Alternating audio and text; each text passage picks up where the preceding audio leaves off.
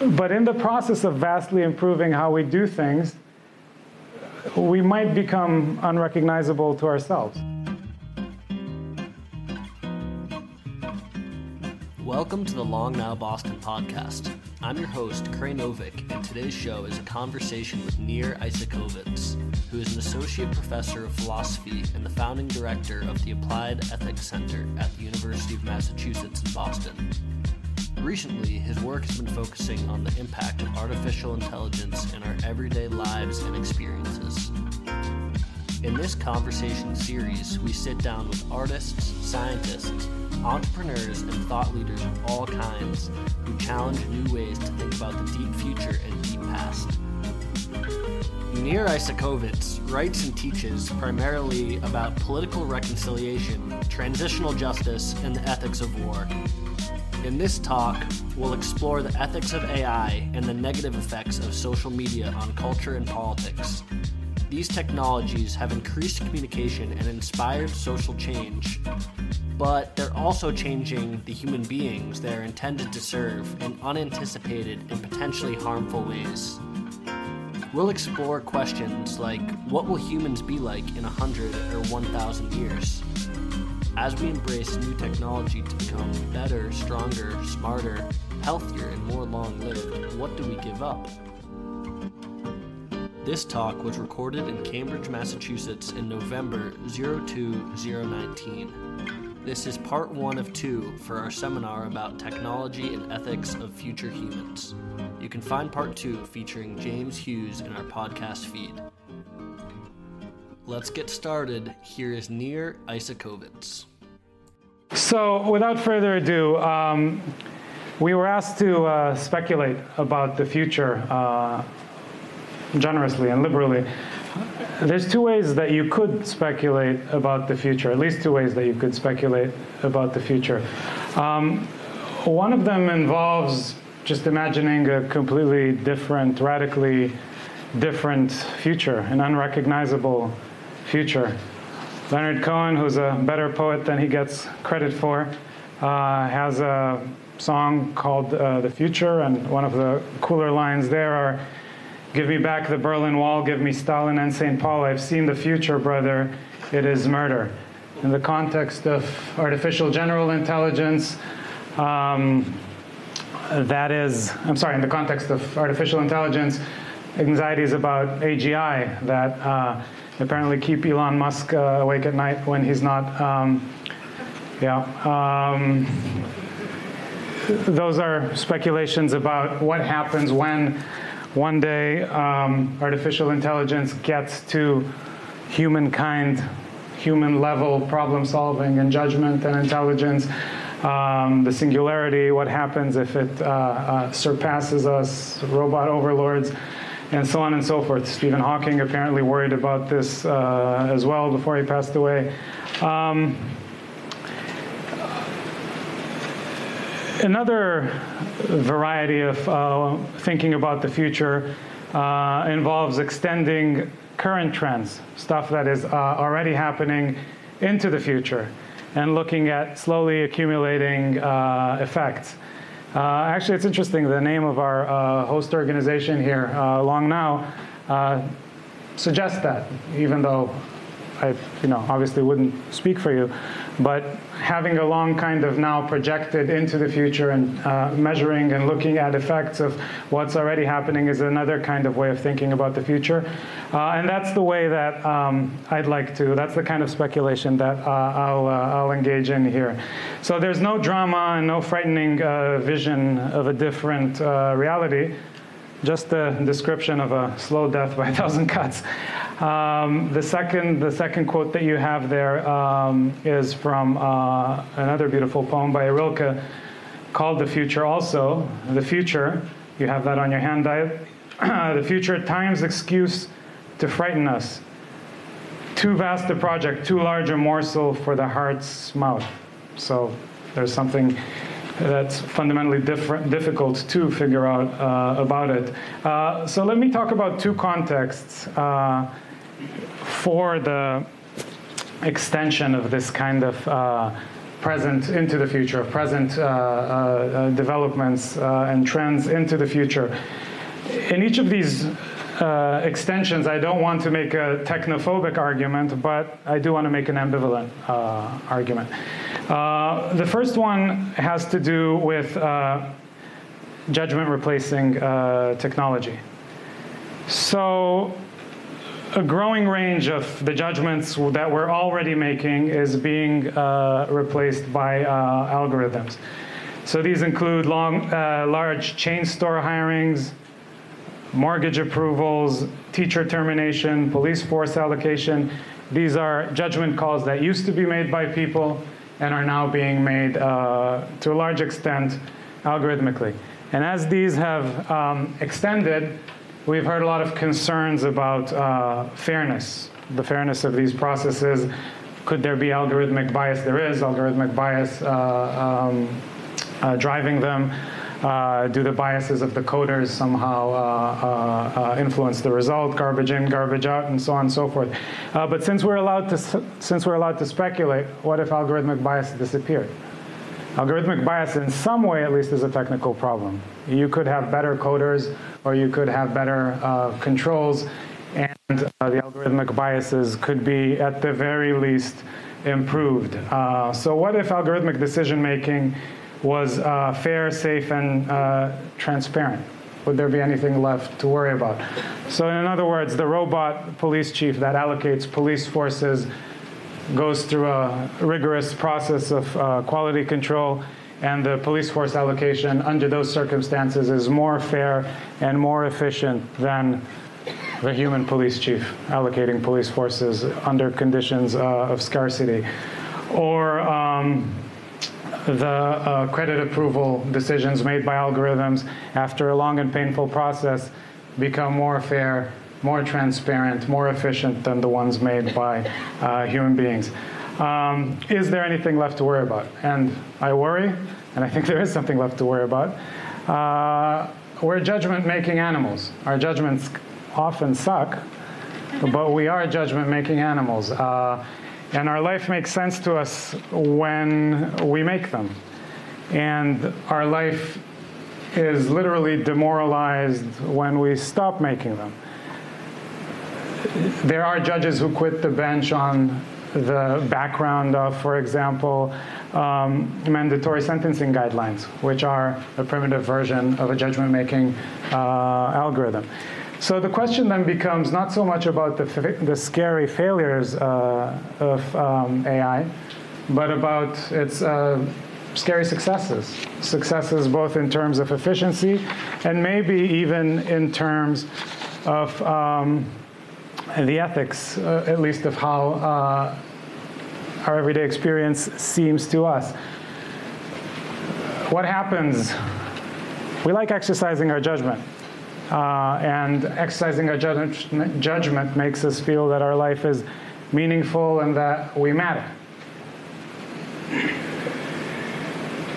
And the opportunities that a lot of us have to exercise our judgment are at work, where middle management used to make credit decisions, middle management used to make police force allocations, middle management used to make hiring decisions, middle management used to make mortgage decisions, and so on and so forth. Increasingly, these aren't made by people anymore, and that will grow. Um, what does that herald? If we make fewer and fewer judgments, do we lose the ability to make judgments? On an Aristotelian picture, making judgments, making moral judgments, is like going to the gym. You either use it or you lose it. Um, you have a nice quote there uh, from Aristotle, uh, which um, you could take a look at later, but that's essentially the argument that he makes, that judgment making is akin to some kind of muscle memory. Um, now, of course, the argument from um, the technologists is that we'll just be promoted to making higher level judgments, that we'll just be promoted to making more strategic judgments, that by saving us the need to make repetitive judgments, everybody will uh, move on to the sunlit uplands and we'll uh, all make uh, uh, strategic uh, uh, judgments. Uh, everybody will become a strategist. Well, I mean, I'm Israeli. I come from a country where everybody is a strategist. It doesn't always work. It doesn't always work. And to be serious for a minute, the economic incentives of the technology are not to move everybody up, to make strategic uh, judgments, but to move everybody in some way out, uh, so that there's a cost-efficient um, solution. So that's one kind of projection into the future. We don't have an artificial general intelligence that rivals human beings. We don't have a uh, Mary Shelley-like being that is an artificial humanoid. And that's not in the cards, I think, for a while. Nobody knows when that's in the cards for. But what we do have is, in a series of very uh, secluded tasks, uh, algorithmic ability that in each of those tasks, or in a growing number of those tasks, um, is better than human ability. Uh, and if that's extended across long enough tasks, the result in some way might be similar. Uh, so that's that's the first point. Um, the second context um, is uh, has to do um, with um, the technology's uh, capacity to uh, predict our taste. So we know that A I's primary, primary uh, project is prediction in some very straightforward uh, manner. Prediction of future preferences based on past behavior and informed by large data sets about our past behavior.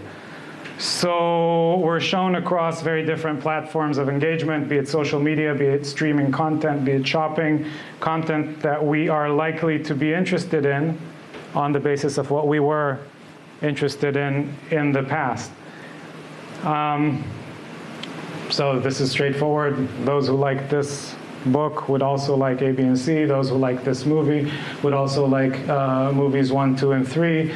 Uh, you watched A, B, and C on YouTube, or you engaged with uh, one, two, three on Facebook, and the content is curated such that you're likely to see things that you will stay uh, engaged with. Now this, of course, and this is nothing new, can create self-confirmation bubbles, social media community where flat earth people are led to believe that the earth is really flat and not challenged by those who say that it's not. And for the record, it's not. Um, and others have called this a kind of virtual set of gated uh, uh, community. Uh, by the way, the predictions can be also very good. Um, Jay and I have been uh, just recently uh, uh, talking uh, about this. They can weed out nonsense. They can save you time. They can even increase the diversity uh, uh, of what you see.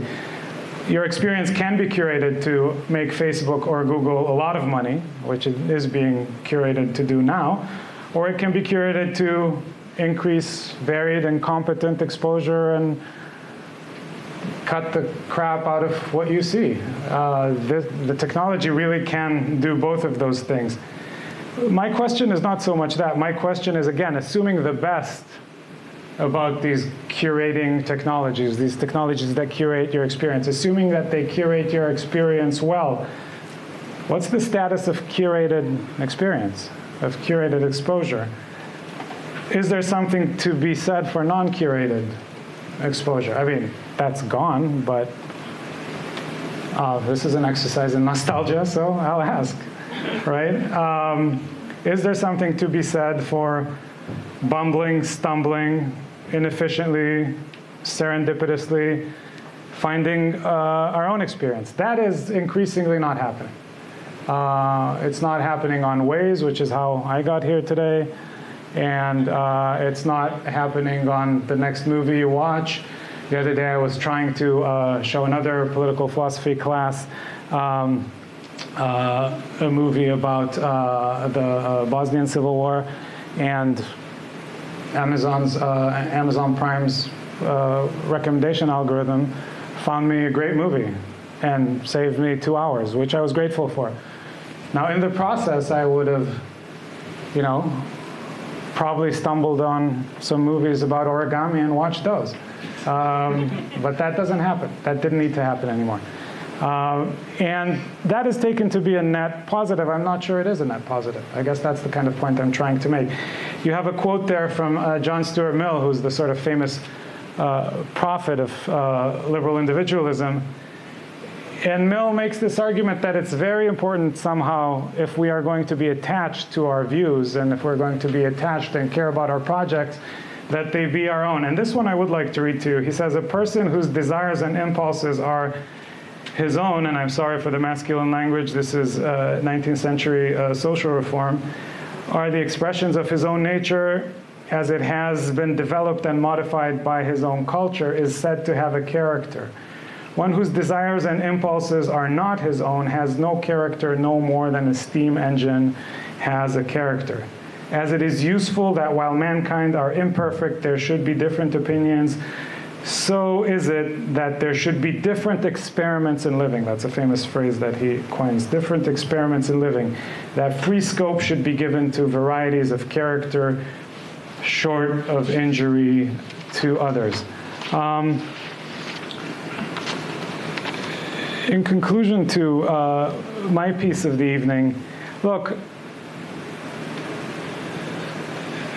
I meant what I said about ambivalence. Technology vastly improves how we do things.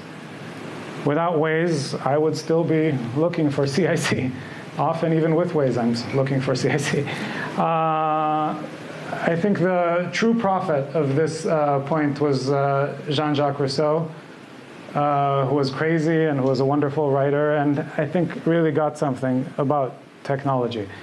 That there's essentially no such thing as absolutely linear progress. That it usually comes with, if not completely parallel, then significant regress.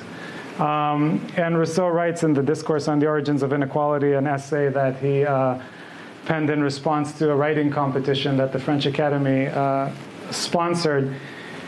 He writes of this transition from what he famously calls the hunter-gatherer, noble savage kind of existence to more technological existence. And he says, with that primitive kind of technology, all of a sudden, we managed to create huts. We managed to create communities with shelter and with heating in the winter. And that's a huge thing. We don't freeze. And we get leisure. And here's what happens um, with the leisure.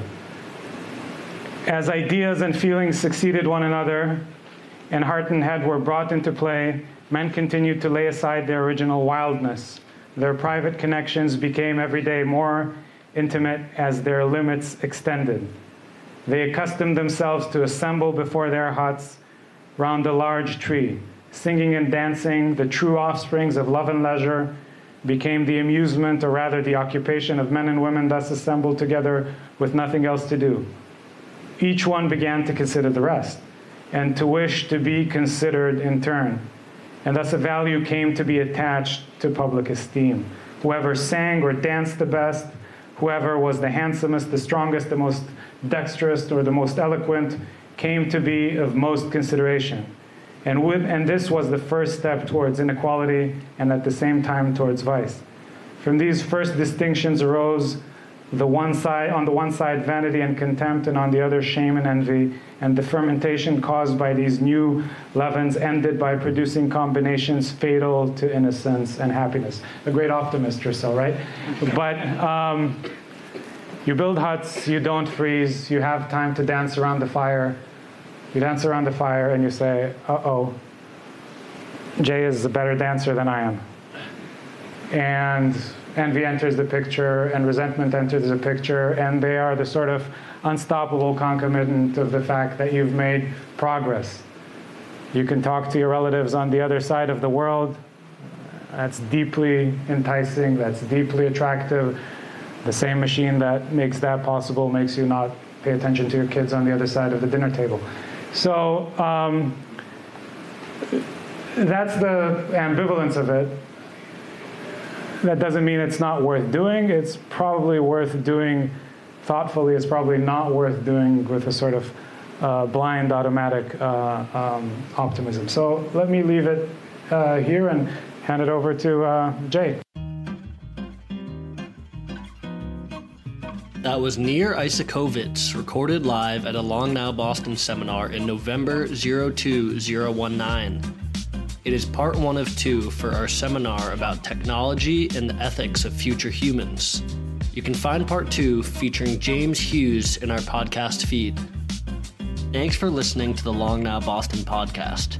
Be sure to visit long now boston dot org to join the conversation and access the show notes. We'll be back soon with another Long Now Boston conversation. Head over to iTunes or wherever you listen to subscribe and leave a review. It helps us a lot and we appreciate it. The Long Now Boston podcast is a production of True Spectrum Media based here in Boston, Massachusetts.